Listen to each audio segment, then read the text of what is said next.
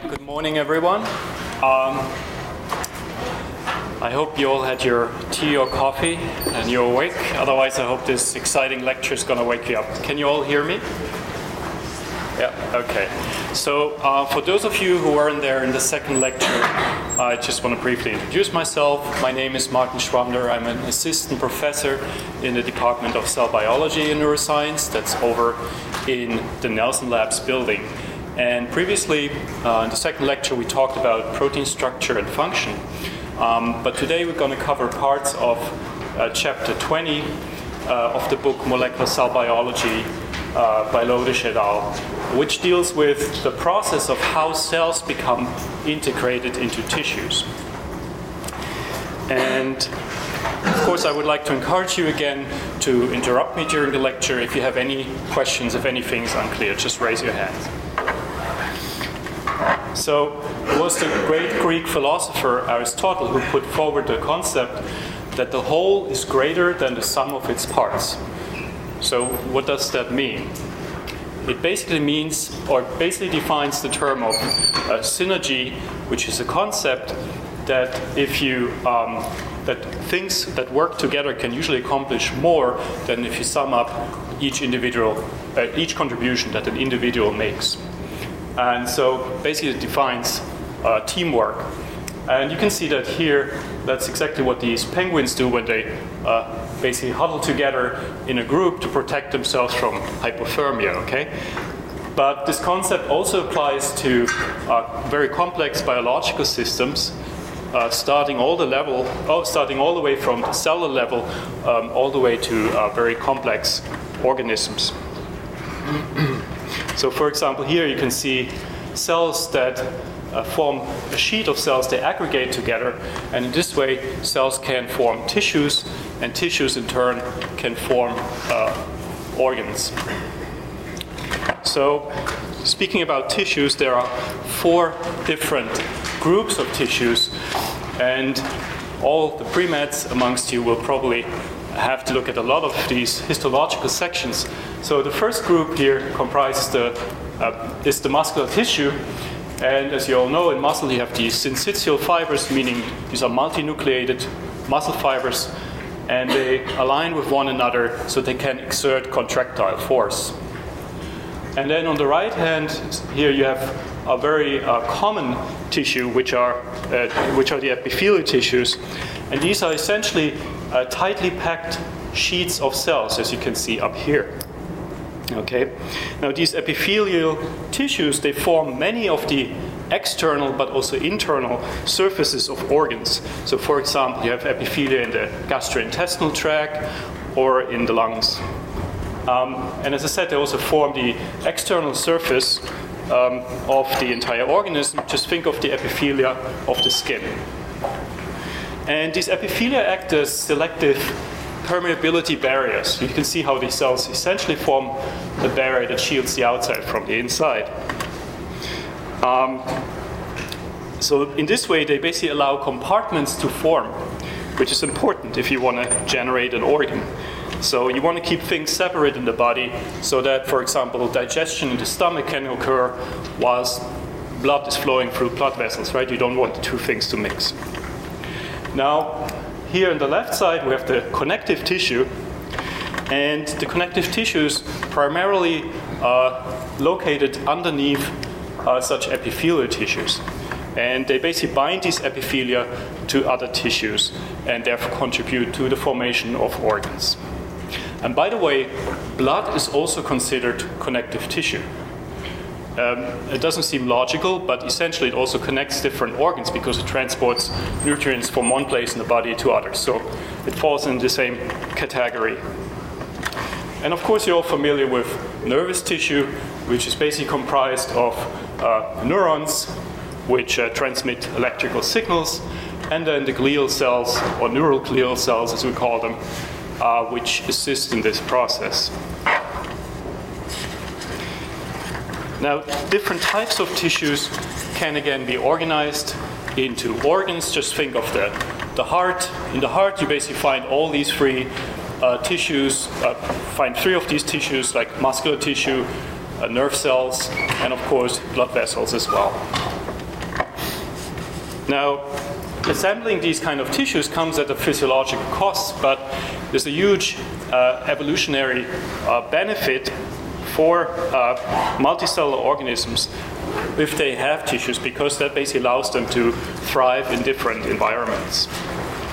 So next I want to talk about the process um, of how these tissues assemble and what are exactly the molecules that uh, help cells assemble into these tissues. And these are so-called cell adhesion molecules. Now, here on the left side, you see basically a section, a histological section through uh, the small intestine, which has been stained with a chemical dye called H&E. And you don't need to know right now what that is, but essentially you see that at the surface of, the, of this uh, uh, column of these, of these uh, extensions, you have this columnar epithelium, okay? So the surface here is an epithelium. And that's important because it provides a barrier from the lumen of the intestine towards basically the blood vessels, which sit on the lower end of the epithelium. Now on the right, basically you can see, can you actually see it? it's a little dark, but you can see pretty much an adjacent section, um, which shows more or less the same morphology. Um, and here, this section has been immunolabeled. So that means people used antibodies specific to two proteins here, Claudin 4 and Claudin 2, to uh, prepare this immunofluorescent staining of this tissue section. Okay? And you can see very nicely how Claudin 4 localizes to the spaces uh, between cells, basically to the junctions where these cells connect to each other. So the claudins are proteins which belong to the family of so-called tight junctional proteins. And we'll talk more about these uh, tight junctions in just a minute. Um, you can see another uh, feature of these adhesion molecules in this section, namely that they are organized in a spatially controlled manner, right? You see Claudin at the very surface of this epithelium and then Claudin 2 at the basal part. And that's because they serve different functions at these places. For example, Claudin 2 here in the crypts of the epithelium, um, it regulates the transport of uh, cations such as calcium whereas uh, Claudin 4 at the surface basically is thought to provide um, a barrier uh, for the diffusion of uh, cations. So we'll now zoom more into this tissue and look at the different types of cell junctions that we can find here. And that also exist in other tissue types, not just epithelia, for example. Um, so the molecules that assemble these tissues are the cell adhesion molecules. And essentially what you see here on the right side is a cartoon of, the, of this epithelium, which was depicted on the previous slide. And it shows very nicely um, a few important characteristics of epithelia. So the first characteristic is that these epithelia are polarized. Does anyone know what polarized means in this context? Um, the top is made up of different molecules on the bottom, basically. Yeah, exactly. So these epithelia are polarized, which means they are a morphologically different, means structurally. So you see that they make these microvilli at the top, right? At the bottom, they're flat, so they're different. They have different sides an apical side, top side, and a basal portion. So they're polarized, and they're not only polarized at the structural level, but as you just saw before, they also have molecules that differ between the apical side and the basal portion. Um, so the, the apical side has these microvilli-like structures. These are projections filled with F-actin, filamentous actin. And then at the base, they sit on this uh, basal lamina, okay? And this basal lamina is essentially um, a dense meshwork of extracellular matrix proteins. So we'll talk more about these, actually a lot more about these extracellular matrix proteins in my next lecture. Um, and you can see that this extracellular matrix here, it actually has different layers. You see this uh, thin, dense sheet of uh, extracellular matrix proteins, the basal lamina, and then you have underneath the so-called connective tissue which basically contains uh, connective fibers such as collagen. Um, So what happens here is, and what's actually not shown in this picture is that you also have blood vessels that run through this connective tissue. So essentially, nutrients can be taken up from the intestinal lumen and they're transported through the cell and then they are carried on by uh, the blood. All right. Oh, too fast. So, we'll talk about the junctions that occur in um, these epithelial tissues, and they can be grouped into three different classes, which are shown here. Um, the very top, we have the occluding junctions. Um, as the name implies, they basically occlude or prevent the fusion of uh, substances from one side of the epithelium to the other side. And we'll talk about all these junctions in more detail uh, uh, during the lecture. And so essentially, they prevent diffusion of substances through uh, the intercellular spaces, so basically the gap between the cells. All right, you can see here the tight junctions up there. They basically seal off this space. Um, then we have another class of junctions, which are the so-called gap junctions. And as the name implies here, they basically form pores and allow the diffusion of ions between cells. So communication, and um, here we have those tight junctions that seal off these spaces. And then we have a large third group of proteins, of, of junctions, uh, the so called anchoring junctions. And they mediate both cell cell adhesions, which of course occur between cells, shown here, and then we have cell matrix adhesions, which occur here because we have the extracellular matrix underneath the epithelial sheet, and so you need to somehow glue these cells to um, the extracellular matrix. Um, so it's very important that you know that there are cellular receptors, and we talk about these receptors in a minute, that uh, basically cluster at these adherent junctions, and they also connect to the cytoskeleton inside the cell. So this is what holds these junctions in place and also fortifies the connections between the cells and between the cells and the extracellular matrix underneath. Um, so the cell-cell adherence junctions shown here, uh, sorry, the, the anchoring junctions uh, between cells are formed by so-called adherence junctions, which are shown here. And then you can see that we also have another type of uh, cell-cell junction, which is formed by so-called desmosomes. And we'll talk about, about these structures in a minute. And then we have these cell matrix adhesions, the so-called focal adhesions, and you actually don't, they're not shown here in, in this cartoon. Um, but they basically occur when a cell, for example, migrates over a substrate of extracellular matrix. You get these focal adhesions.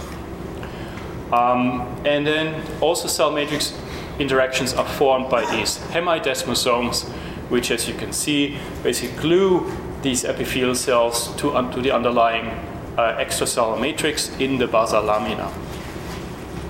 Do you have any questions so far? Good. All right. Um, so before we continue talking about the molecules, I just want to give you a brief overview because um, there are many different types of epithelia um, that we find in the body, and they're shown on this slide here. And just again, as a reminder for all the pre-meds, you should know that every epithelial cell has basically an apical surface, which is on the top, a lateral surface, which is the side, and then a basal surface, which is at the base, so at the, at the bottom of it. So the first type of epithelium shown here at the top is exactly the epithelium that we've been talking about. Uh, it's a simple columnar epithelium, and again, these epithelia line the lumen uh, of at the surface of the intestine um, where they absorb nutrients. And then we also have this epithelium, for example, in the stomach, where these cells are involved in the secretion of uh, hydrochloric acid.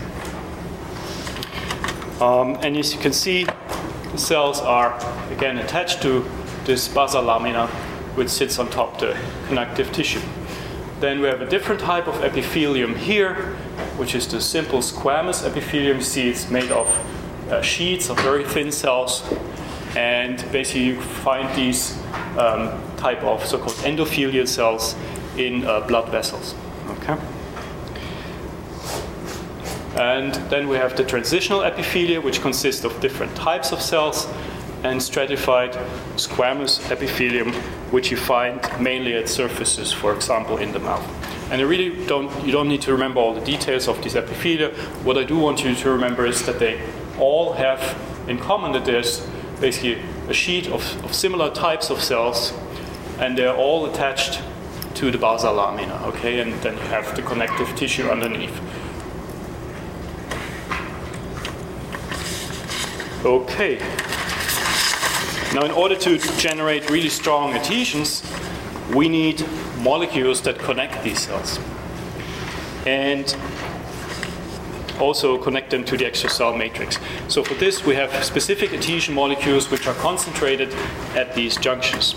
So here the slide basically shows you all these uh, different types of junctions and some of the adhesion molecules that you find there.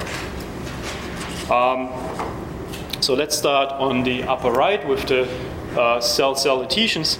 Essentially here you have junctions where cells uh, directly adhere to one another, which are formed by adhesion molecules. And I just want to point out that you see that they have these extracellular domains and then a short, basically, domain that spans through the plasma membrane. And then inside the cell, they usually have a short cytoplasmic domain, which uh, in one way or another is connected to uh, the cytoskeleton. And it can be connected to the actin cytoskeleton or to intermediate filament. Um, and then at the bottom here, you have so-called cell matrix adhesions, okay? And you see that in this case, we call the molecules that connect to the matrix adhesion receptors. Because you immediately can notice the difference that here you have basically the same class of molecules that form these connections with each other, whereas here a receptor uh, binds to a ligand, which in this case is the extracellular matrix.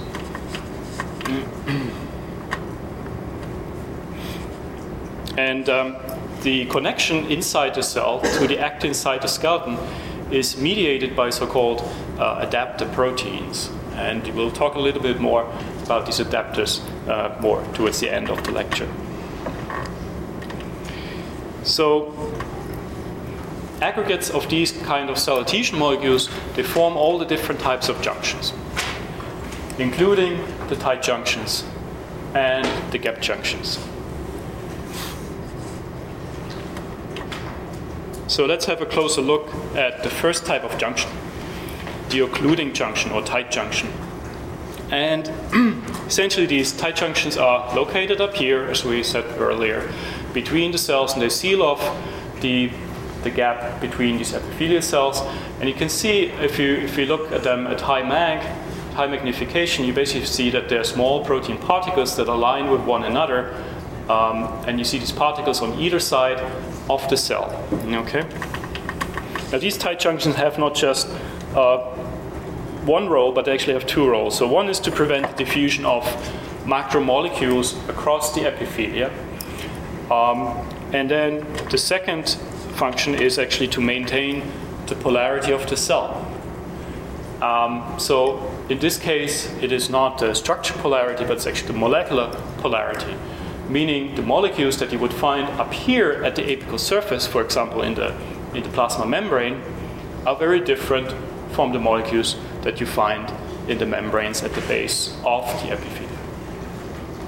And using a mechanism that is still kind of unknown, these tight junctions basically prevent the free diffusion of molecules that sit in the plasma membrane uh, such as glycoproteins, meaning proteins sh- that have sugar attached, or glycolipids, they prevent the f- diffusion from apical to basal and vice versa. Okay, so they keep them separate in these two separate compartments, apical and basal. In this way, they maintain the polarity of the cell. All right, now here you can see a uh, so to say, real life picture. This is actually a freeze fracture preparation of a tight junctional zone in the intestinal epithelial cells. And you can see how this these tight junctions are just located beneath uh, the microvilli, which are up here.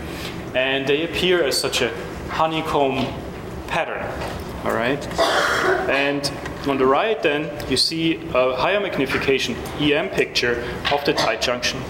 And you can see where the membrane is brought into very close approximation by these uh, tight junction particles, right? That's shown by the arrowheads here. And essentially, if you were to, to turn this uh, image by 90 degrees, you can easily imagine how this would bring about such a honeycomb pattern. So this is probably better illustrated in this cartoon here, which shows again how these proteins um, are organized in rows to form the tight junctions, and they also form these vertical rows. So if you look at them from the side, it appears as a honeycomb uh, pattern. So what are the molecules that form these tight junctions? Um, they are shown on this slide here.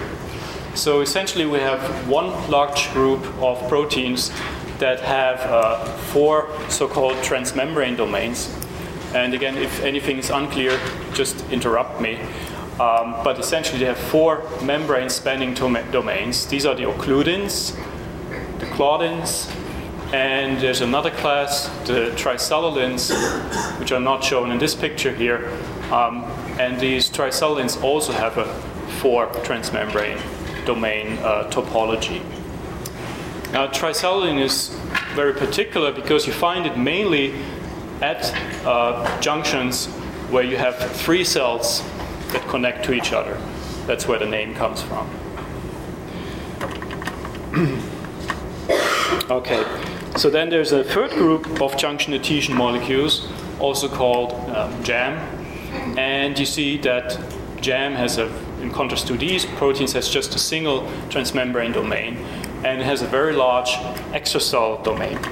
And I want to point out that it is these extracellular domains uh, in occludin, claudin, and JAM that actually can bridge the gap between the cells and form these very uh, tight connections.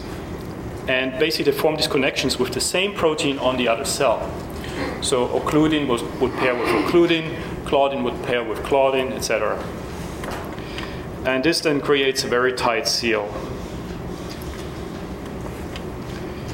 So inside the cell, you can see that they have these cytoplasmic domains, which then are connected via adapter proteins to the cytoskeleton. And that helps to basically stabilize these tight junctions. Now, this picture essentially uh, summarizes again the two roles that these tight junctions play uh, in epithelial cells, but also other tissues, uh, other cell types. Um, essentially, they prevent the diffusion of macromolecules across the sheet through um, what's called the paracellular pathway, so basically through these gaps. And the second role that they play is to basically maintain the polarization of the tissue, separating the apical membrane uh, from the basolateral membrane and preventing the diffusion of uh, these macromolecules such as glycolipids and um, glycoproteins actually from apical to basal and vice versa. Okay. Now scientists have done experiments to yes. Um, what proteins form rows of protein? Is that the cytoskeleton or is that the extracellular domain to the opposite uh, particle? You mean what stabilizes them? I'm sorry. Um, well, in like the diagram two slides before, you have the rows of protein particles. Yeah. Well, before that, um, what part of the uh, desmosome forms that? Or is that the cytoskeleton? Uh, no, what you can see here are the actual um, tight junction proteins. So basically the transmembrane proteins that I just listed. So these are the visible particles here. Mm-hmm. Okay,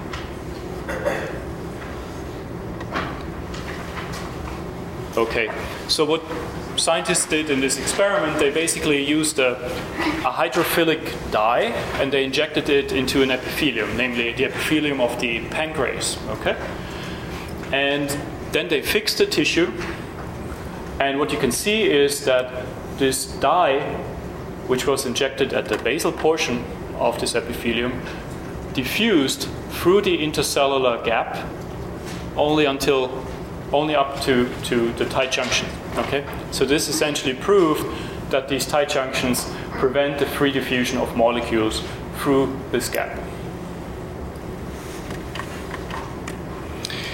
Um, researchers also often use a tissue culture model, which is shown in this cartoon. Um, essentially, what you have here is a so called um, cell monolayer uh, that consists of uh, epithelial cells. And usually, people use a particular type of cell, which is called the Madin Darby canine kidney or MDCK cells. Maybe some of you have worked with MDCK cells. It's a very common model to study epithelia. And what happens if you plate these cells on a porous filter, uh, they basically will line up with one another. They form adhesions, adhesive contacts, and they very efficiently uh, seal off um, the apical part from the basal part, and they form a monolayer.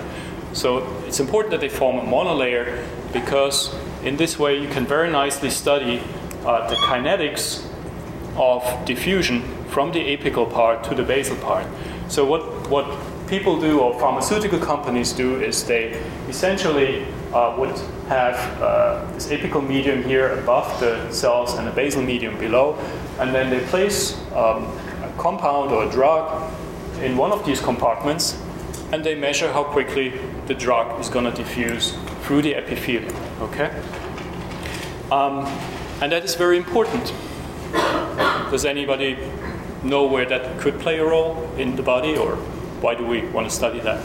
Um, um, effective dose you have to give, or effective dose or lethal dose? Yes, exactly. If it diffuses quickly, you obviously have to give less of it, uh, I guess, like antibiotic or whatever, just across faster, so less is needed. Very good, yeah. So it, it really is important that we can study um, the pharmacokinetics. So how quickly can the drug becomes a drug available to a certain tissue? And um, for example, the blood-brain barrier is an epithelium, and it's of course very important how quickly a drug uh, can um, get into the brain. So that's where this particular assay plays a major role. Do you have any questions on this? Okay. So then let's move on and we talk about the um, gap junctions. So these gap junctions um, essentially allow communication between two adjacent cells. And you can see them uh, here, uh, basically at the bottom of this epithelium. So what they do is they make pores, and they allow the diffusion of molecules, and they basically limit um, the diffusion of molecules. Um, everything that is smaller than 1200 Daltons can diffuse through these gap junctions but molecules that are larger cannot pass. So these small molecules um, include ions, but also small signaling molecules, such as uh, cyclic AMP, for example, uh, metabolites, etc. Okay. Now here you can see such a gap junction in a transmission EM picture, and you see how the gap actually uh, is pretty long, several hundred nanometers, and it was originally called gap junction because it has this noticeable gap in between uh, the two membranes of about two or three nanometers. Now, if you look at the same uh, at these gap junctions from uh, the other side, basically if you turn it by 90 degrees, um, you see that at low mag, you see that it consists of these um, hexagonal particles. Okay, and you will see in a second what they are. So essentially, this better illustrated in this cartoon here. Um, you can see that these gap junctions consist of um, so-called uh, connexon channels. And each connexon channel is uh, made up of two connexon hemi channel, right? Hemi means half, so you need two of these hemi channels to form a functional gap junction. And the structure of these um, gap junction proteins, the connexins, have been solved. And not just the structure of an individual protein, but essentially you have the whole assembly of such a, a gap junction uh, protein complex here. And if you look at it from the top, you see that you have six subunits of so-called connexins, and six of these connexins form a connexon hemichannel. All right, and then two of these hemichannels from either side will form a functional gap junction. You can also see very nicely how these six connexins form a, an aqueous pore in the middle of about 14 angstrom. And that is the pore through which these ions and small molecules uh, can diffuse. Now, some nerve cells actually have gap junctions. And remarkably, uh, some of these nerve cells use uh, transmission of ions through these gap junctions, which is about a thousandfold faster than the, than the transmission you get through uh, regular synapses. So it allows for very fast uh, communication. But they're also very important in non neuronal tissues, and I give you an example for that a little bit later. But for example, in the heart, the muscle cells are connected by these gap junctions, which basically allows them to contract very synchronously and to generate the heartbeat. And uh, it also allows the spread of second messengers such as cyclic AMP. And this is very important because you can basically activate one cell and then that signal is going to spread very quickly, for example, in epithelium, and activate signaling pathways pretty much uh, uh, instantaneously in all of these cells. All right.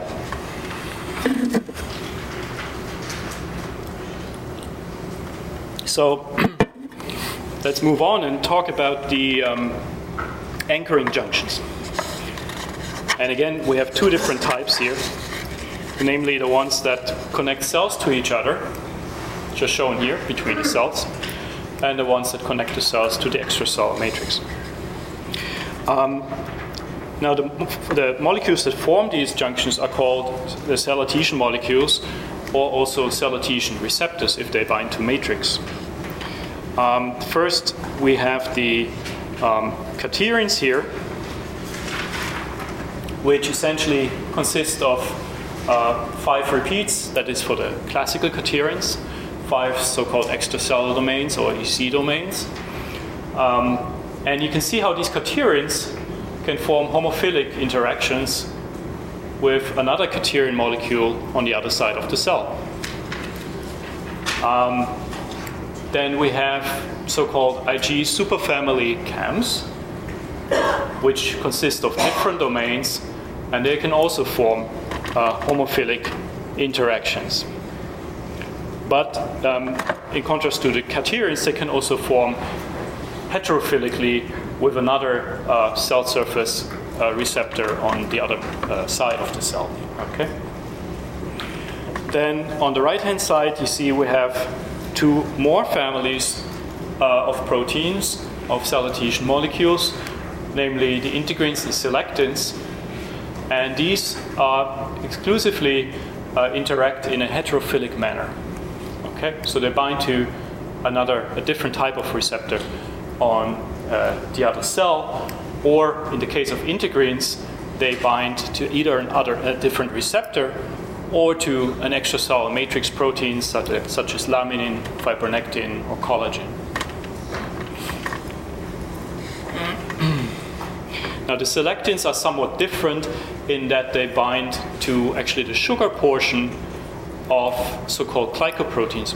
We'll talk about glycoproteins in uh, one of my uh, next lectures. Now, these adhesions can be either uh, transient or weak. For example, when a cell has to migrate over an extracellular matrix substrate, you don't want them to form very tight adhesions. Um, or they can be very uh, stable and long lasting. So, first we'll talk about the uh, regular cell adhesions, which are um, mediated by these adhesion molecules. And by the way, these adhesions, as I mentioned before, they do not just float around in the cell, but they are basically uh, held in place by these uh, trans interactions with another molecule on the other side and by connecting to uh, the actin cytoskeleton or intermediate filament cytoskeleton inside the cell. And I also want to point out that communication also occurs between the inside uh, of the cell and the outside, or vice versa. So these are not just uh, static junctions. Now, very classic experiment to um, study cell-cell adhesion was first uh, performed with different type of sponges. And you can see them here in this picture. They're called a Microciona and a Halichondria. But for simplicity, I will just call them MAF and HAF. Okay? So MAF and HAF. And MAF here has this orange color, and HAF has a yellow color. Okay? And you see how they basically form these nice um, uh, sponges here. Now, science are cruel people, and what they did is they basically dissociated the cells of each of these sponges. So this, they disrupted basically the adhesions between the cells.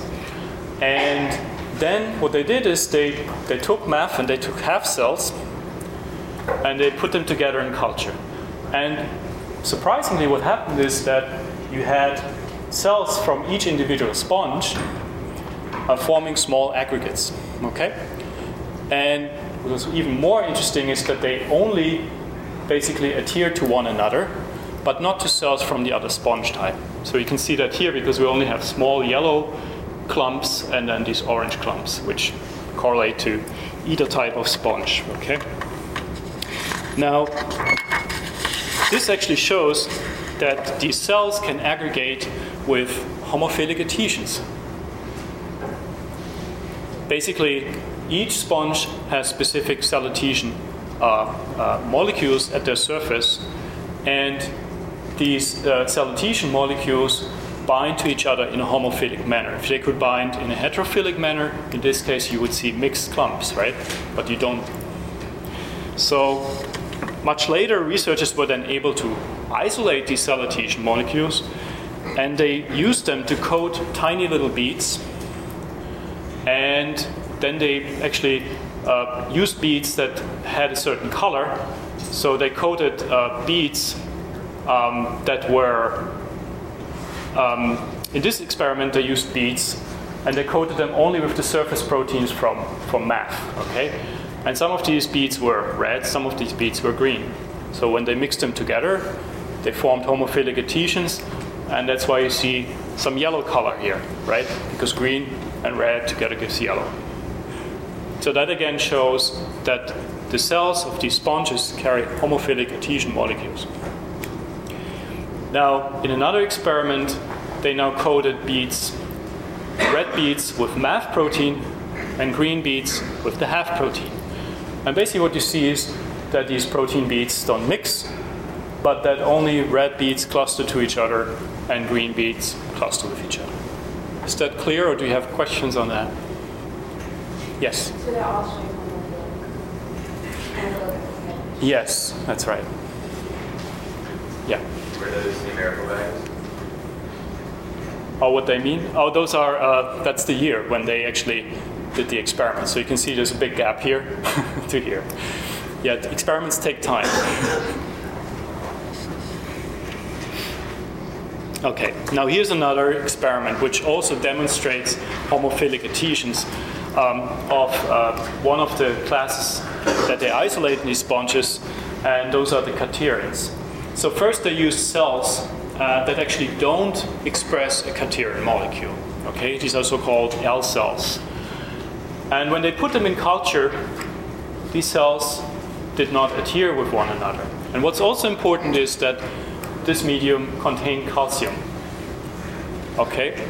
Now, when they transfected these cells with a cadherin construct, with actually E cadherin, uh, which makes the cells express that molecule at their surface, they repeated this experiment. And now, all of a sudden, the cells can cluster together. Okay? They form cell junctions, which are based on cadherins. Now, when they repeated the experiments, but now in the absence of calcium, you see that the cells no longer cluster together.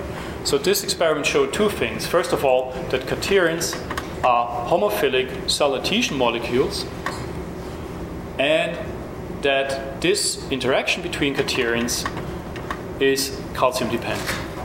Okay?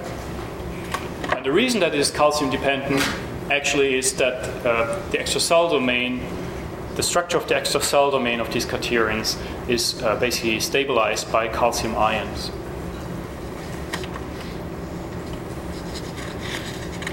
All right, one can also look at these cadherins uh, in cell culture. So here's a, another nice experiment that researchers did where they transfected um, cells with um, a catenin that has a fluorescent tag. It actually is a fusion between the catenin and the so-called green fluorescent protein, GFP, which you may have heard about in previous lectures. Anybody has a question on GFP, or you all know what that is? Okay. So essentially, you transfect cells with GFP tagged catenin, and then you see what happens. So first, these cells were grown at low density so that you can better observe them. And then what happens is that basically initially the catenin is very diffusely uh, distributed and then it becomes concentrated at the junctions when these cells start uh, touching each other. And then eventually, as the cell density grows further, you can see how they basically become surrounded by cells and how the catenins form these uh, cell adhesion junctions. So eventually, you can imagine that you get um, a nicely ta- packed um, epithelial uh, sheet of cells uh, packed together by these uh, interactions.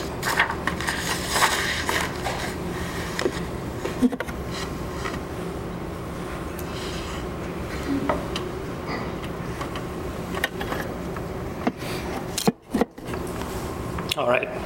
So what you just saw is that these catenins can form very strong uh, adhesions between cells, and essentially what happens in this case is that uh, individual catenin domains first interact laterally within the membrane of one cell, and they form dimers or higher oligomers such as tetramers. So these are all so-called um, cis interactions. Okay. And that might happen also in adjacent cells. And when these cells then touch each other, these catenins start interacting in trans.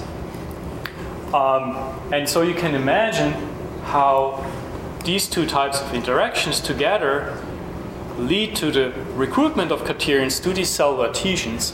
And basically, you combine many uh, weak interactions and then, because you cluster so many proteins, you basically form very strong interactions. So this can le- really lead to a process of zippering up between um, the two cells. So let's have a closer look at such a, an adherence junctions mediated by E-catenin. Um, what scientists have found is that these E-catenins, which have these five EC domains here, they actually interact with one another via their most distal catenin uh, repeat up here. Okay? And then inside the cell, they connect via the cytoplasmic domain to uh, different types of adapter molecules, such as beta catenin. And maybe some of you have heard uh, about beta catenin before. Um, beta catenin and other adapters then, in one way or another, link these catenin molecules to the cytoskeleton. And you can see that's indicated by the question mark that some of these interactions are still under investigation. Um, you see there are other adapter proteins here, such as alpha catenin, uh, ZO1, which is uh, a zona occludens protein, and you will actually hear more about one of the colleagues of ZO1, ZO2, or also called tight junction protein 2, in uh, a little bit later today. so you have multiple adapter proteins such as beta catenin, which basically connect these catenin-based junctions to actin filaments and the cytoskeleton.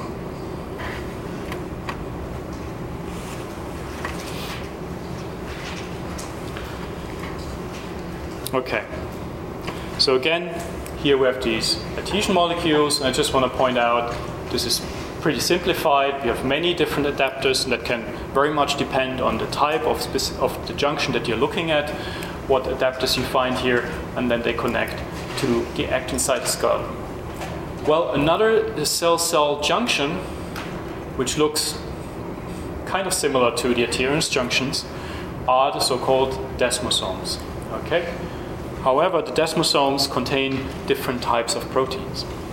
but they also form cell-cell uh, junctions. So first of all, these desmosomes contain specialized cadherins. So they're catenin based, but they are not the classical catenins such as E catenin, N catenin, um, but they are specialized desmosomal catenins called uh, desmoglein and desmocollin. And you can see them right here in the middle of such a desmosome.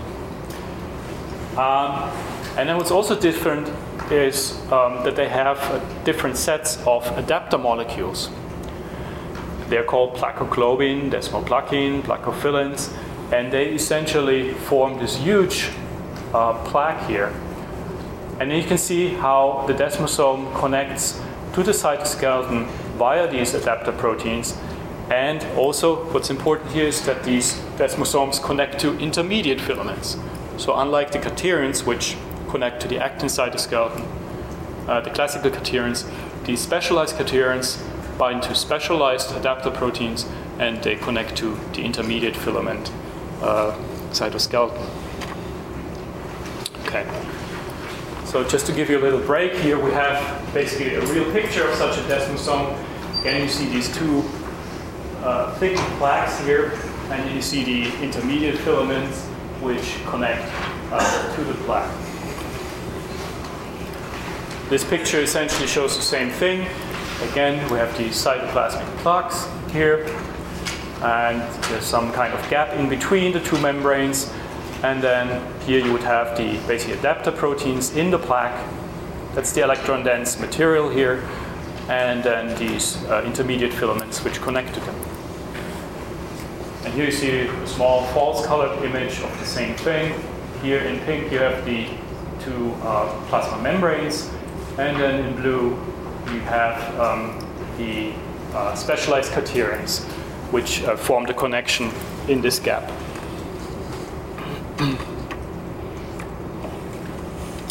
okay, so here's sort of a different picture, again a cartoon of an epithelial cell that shows you the different type of junctions.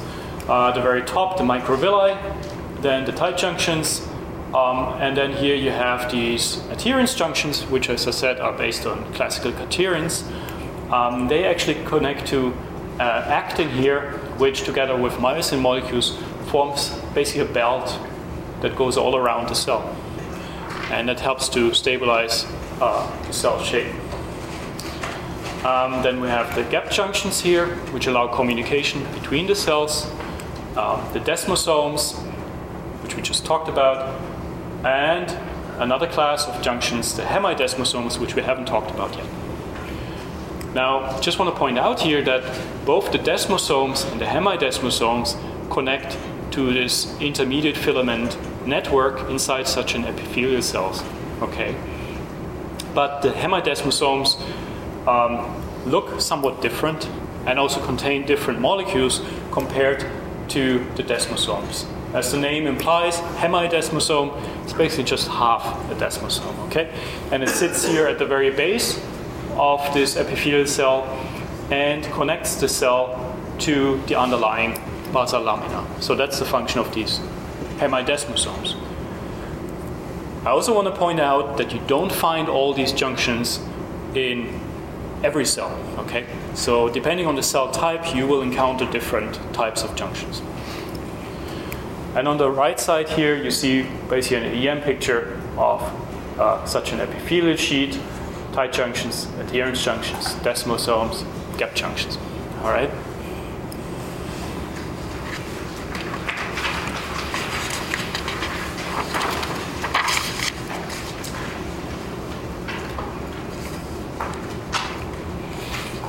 Now, these hemidesmosomes contain a specialized integrin molecule. And we'll talk a little bit about the integrins today, but I just want you to remember that this is a very specialized integrin, which you will only encounter in these hemidesmosomes, the beta 4 alpha 6 integrins. There are many other integrins. It's a very large uh, group of uh, cell surface receptors. Um, again, this essentially shows the same thing. You have intermediate filaments which are connected to the plaque of the hemidesmosome, and then you have these integrin adhesion receptors which bind to extracellular matrix proteins in the basal lamina. Okay? Okay, now I really want to focus on these integrin molecules and you can already see this is actually a domain structure of the alpha V beta 3 integrins just to show you there are many different types of these integrins. Now these integrins as shown in the structural model they are comprised, uh, composed of uh, one alpha subunit and a beta subunit. Okay, so a heterodimer. And these alpha and beta subunits, um, there are many different alpha and beta subunits, and they form this heterodimer, which then forms a ligand binding site for extracellular matrix molecules and also other uh, cell surface receptors. So integrins do not always bind to extracellular matrix molecules, but they can also bind to other receptors. Okay. Now, in contrast to the uh, um, cell-cell junctions, which are mediated by cadherins and the specialized cadherins, in case of the desmosomes, these integrins form cell matrix interactions. Most of them do. And then you will find them in focal adhesions, um, which we'll discuss at a later point. And you'll also find them in these hemidesmosomes. But as I said, in the hemidesmosomes, we only find this uh, specialized uh, beta 4 alpha 6. So essentially, it would look like this you would have this integrin molecule binds to an extracellular matrix protein outside, for example, in the basal lamina in an epithelial cell, and then it connects inside the cell uh, to intermediate filaments, and that would be the specialized situation for hemidesmosome, but other integrins will also connect to uh, actin inside the cell. So, what happens if you plate a cell line on an extracellular matrix substrate such as collagen or laminin, essentially what happens is that the cell will spread on this matrix. And the way it does that is by uh, using integrin receptors to attach to the extracellular matrix molecules. Okay. Now, in this picture, the integrin molecules have been labeled with an antibody in green. You can see how they form these adhesion plaques, essentially. They're also called focal adhesions. And then in red, you see actin, which essentially connects to these integrin receptors on uh, the in, inside the cell. Now, the same thing is shown here, but in a transmission EM picture of such a focal adhesion, where you see that um, basically you would have the plasma membrane here. This is the exterior part of the cell, and in the um, exterior part, you essentially have the fibronectin fibrils, which is the substrate that the cell sits on. And then inside the cell, you have these actin filaments that connect to the integrin receptors. Yeah, unfortunately, you don't actually see the integrins themselves here in the plasma membrane. All right, so how do these integrins work? They um, bind to extracellular matrix proteins, and one of them is shown here, which is fibronectin. So fibronectin consists of multiple domains, and uh, right now you don't need to remember all these. But what I point what I want to point out is there's one domain within this large molecule uh, which contains um, a so-called RGD site. Okay. Now, anyone knows what RGD might stand for?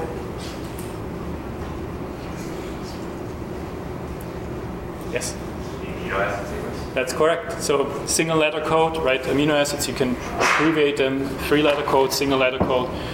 So RGD, RGD basically stands for arginine, glycine, and aspartate. Okay, these are the three amino acids that you find in this motif, which are specifically recognized um, by the integrin ligand binding site here.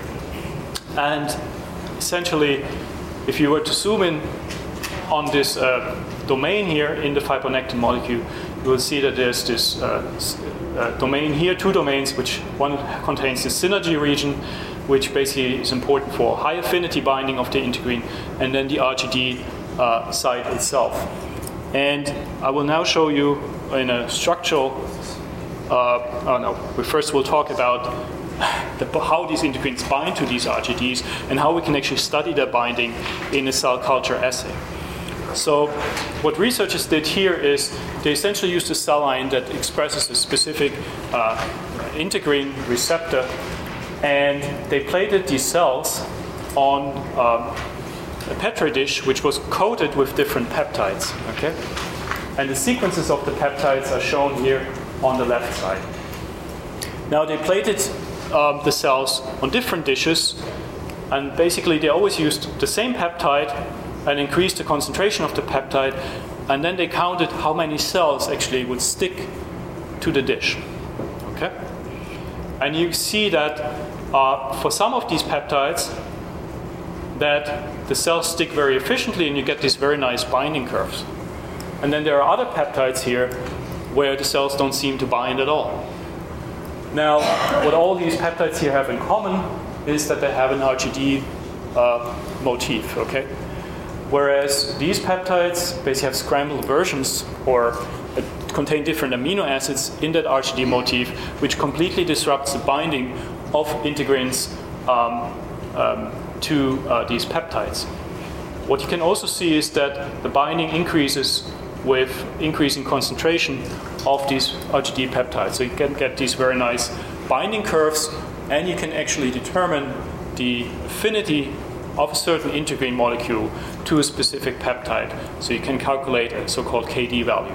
You probably all remember what that is. It's basically a measure for the affinity of the receptor to the ligand. Um,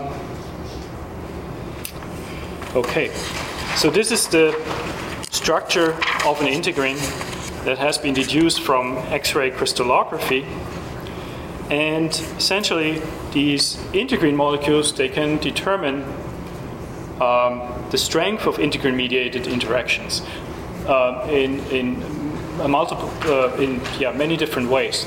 So these integrins can exist in a so-called inactive form, where you see that the molecules bend like this, um, and then in an active form, where the integrin is basically extended and the cytoplasmic domains are separate. Okay. So again, this is a cartoon.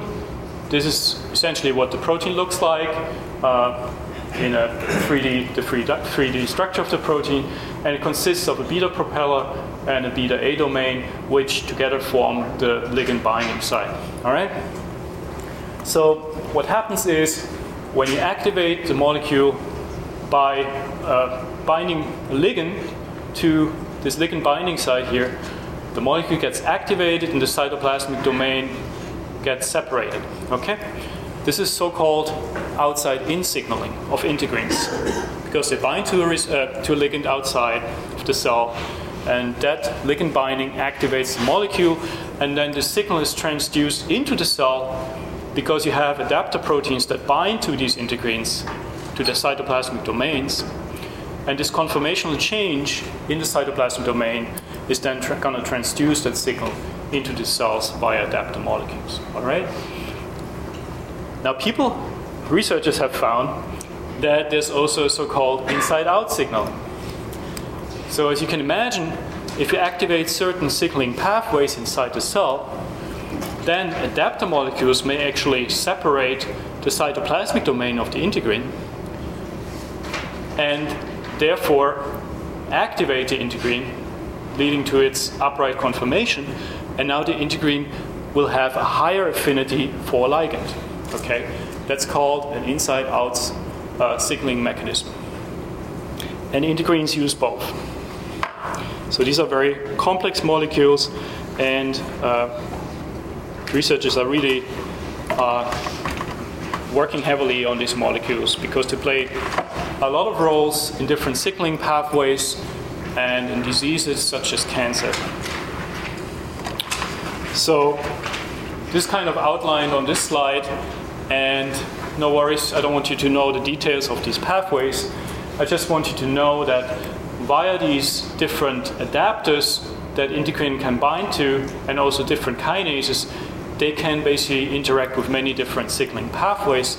For example, there's crosstalk between the receptor tyrosine kinases, which you may have heard about, and their signaling pathways, and the pathways of integrins. For example, if you plate a, a neuronal cell line on extracellular matrix, such as laminin, um, then this neuronal cell will also require the presence of a trophic factor to survive, but also to grow uh, an axon or a neurite on this extracellular matrix.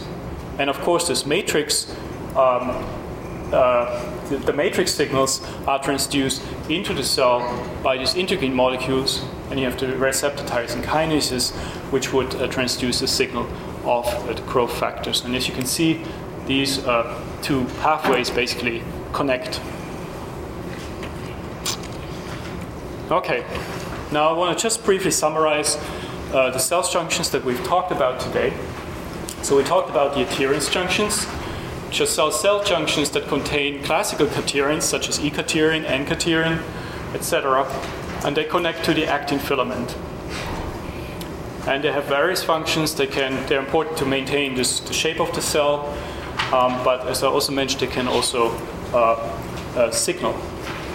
So then we have the desmosomes and the hemidesmosomes.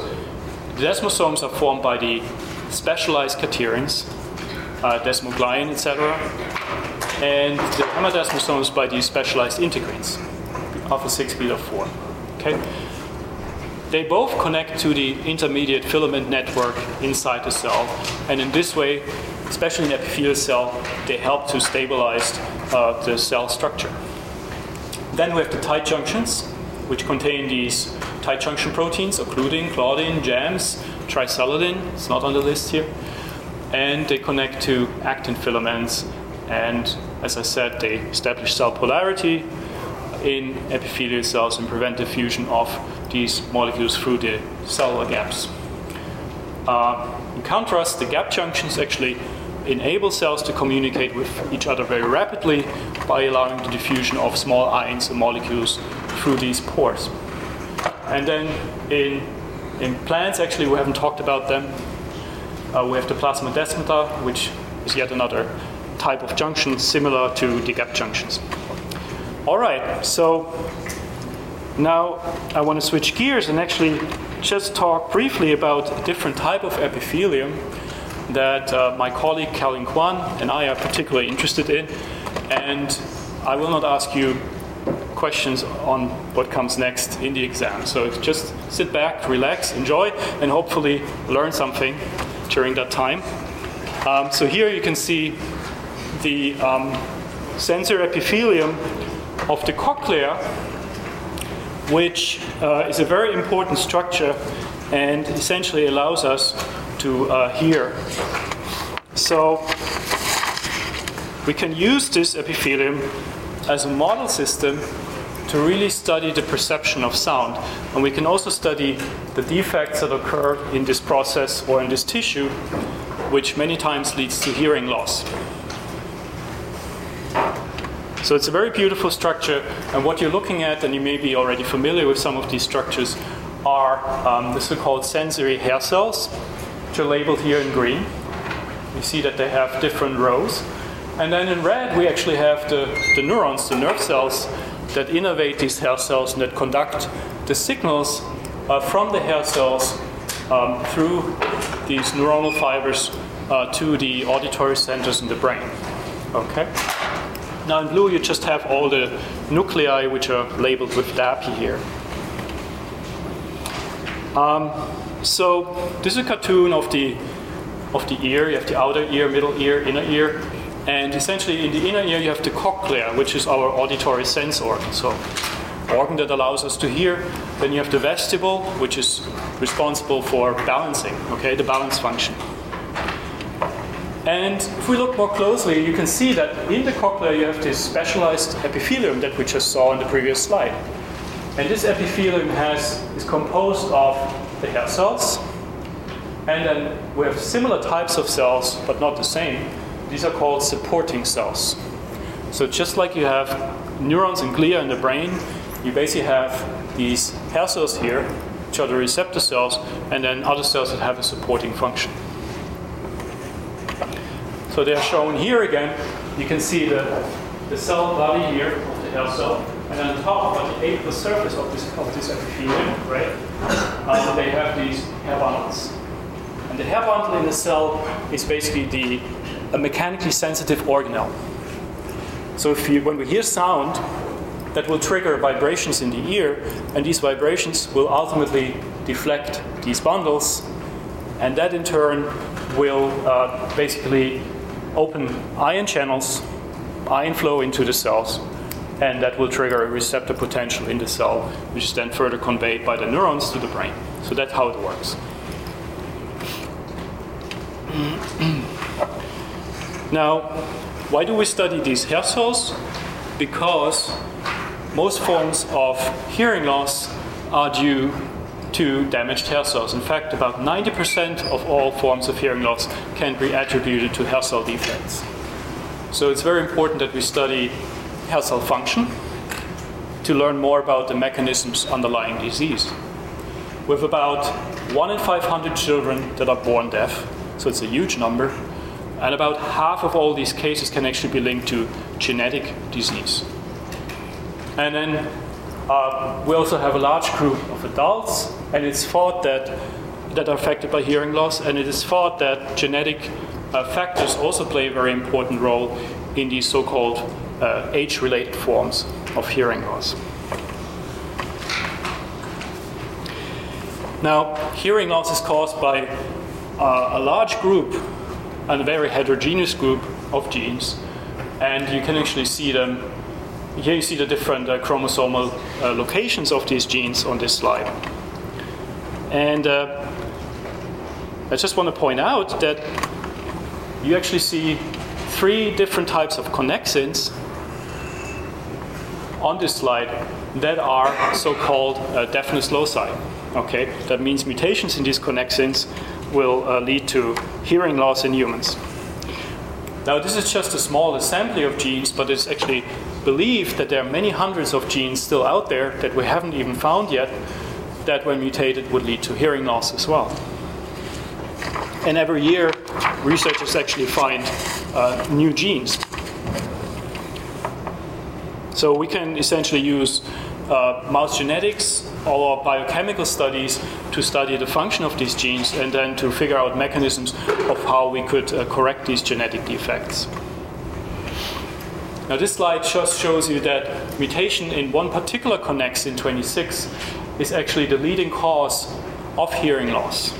Um, so you see that in some countries, is up to 40% of all uh, cases uh, of all patients that have hearing loss that have some mutation in connexin 26. So it's a huge number. And you see that there's some variability in uh, the prevalence of uh, connexin 26 mutations. Um, in uh, different countries. So you're already familiar with the structure of connexin 26. Uh, essentially forms gap junctions. And you can see here on the right side uh, a cartoon of one connexin, one connexin molecule, I should say, connexin 26, and all these different mutations. So you see there are over 60 different mutations that have been mapped and found in different patients that all lead to hearing loss. And these mutations can have different effects. They can, for example, affect the expression of the protein per se. They could uh, affect the transport of these molecules to the cellular membrane. They might also affect uh, the size of the pore. So they could basically plug uh, the pore and therefore prevent ions from flowing through the channel. Okay? So, how would such a defect in connexin 26 lead to hearing loss? That's the big question. So, what people have found is that in the ear, or in the cochlea, I should say, you have these two compartments here, uh, which are filled with uh, basically fluid. So, one of the compartments contains these endolymph, which is very high in potassium. Then on the other side, you have the perilymph, which is low in potassium. So as you can easily imagine, there's a huge electrochemical gradient across the epithelium here, which contains the hair cells. And for the hair cells to be active, you actually need to have that gradient in place. Because when the hair cells become activated by sound, they open in ion channels and potassium will flow into the cell. And that is actually what generates the receptor potential.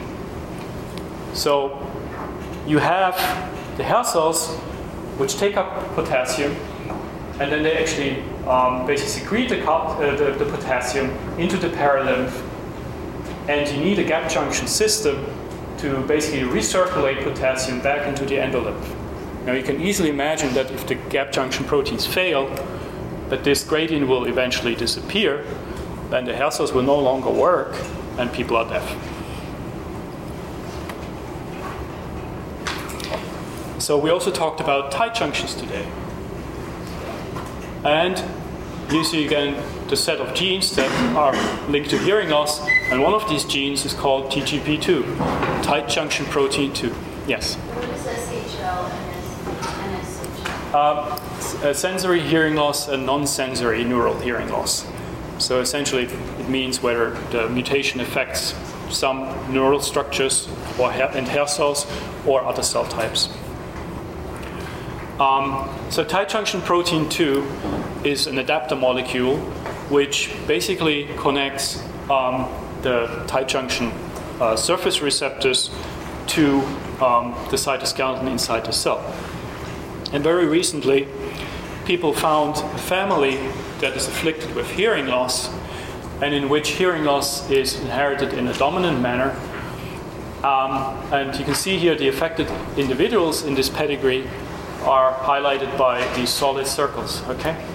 Now, what they what they did, I, I don't want to go into the technical details, but essentially they compared uh, the genomes from affected individuals with unaffected individuals using so-called microsatellite markers. And you may have heard about these markers in the lecture from Ron Hart.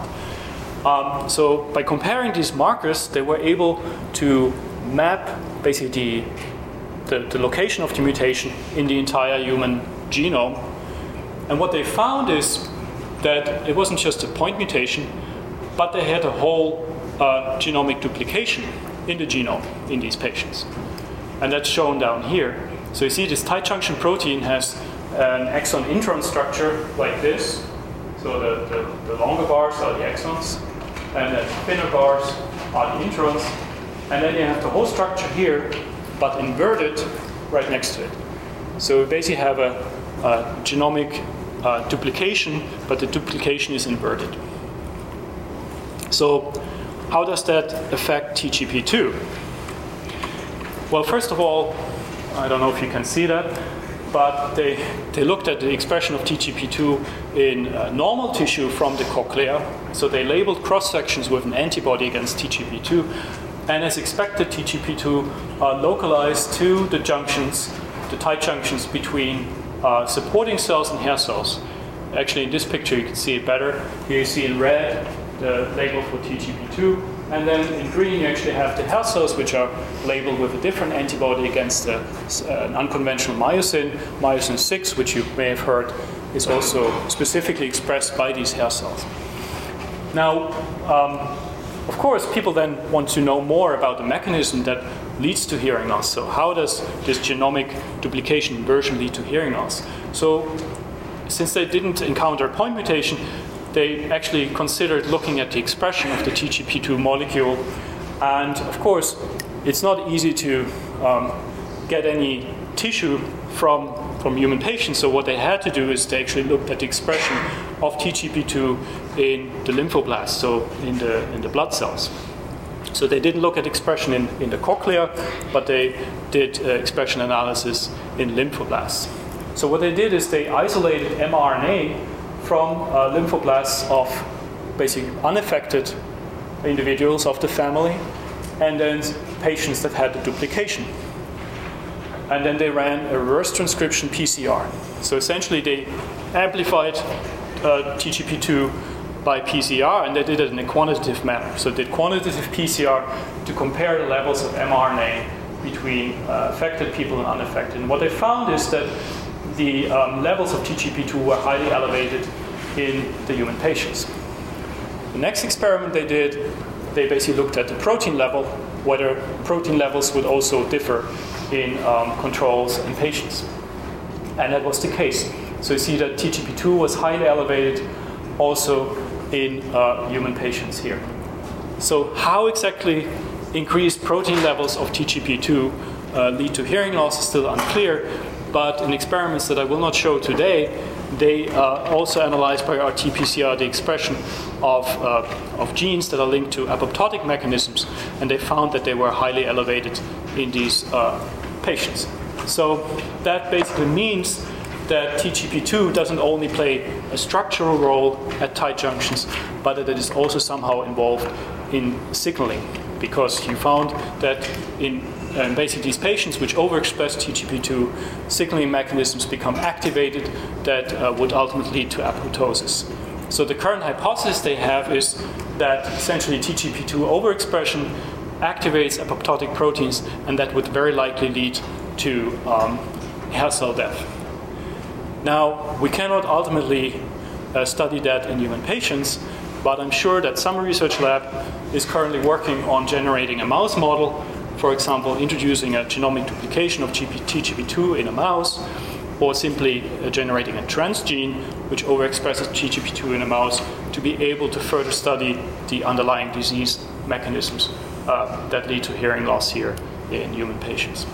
Okay, I think I have to stop here and maybe talk more about the subject in the next lecture.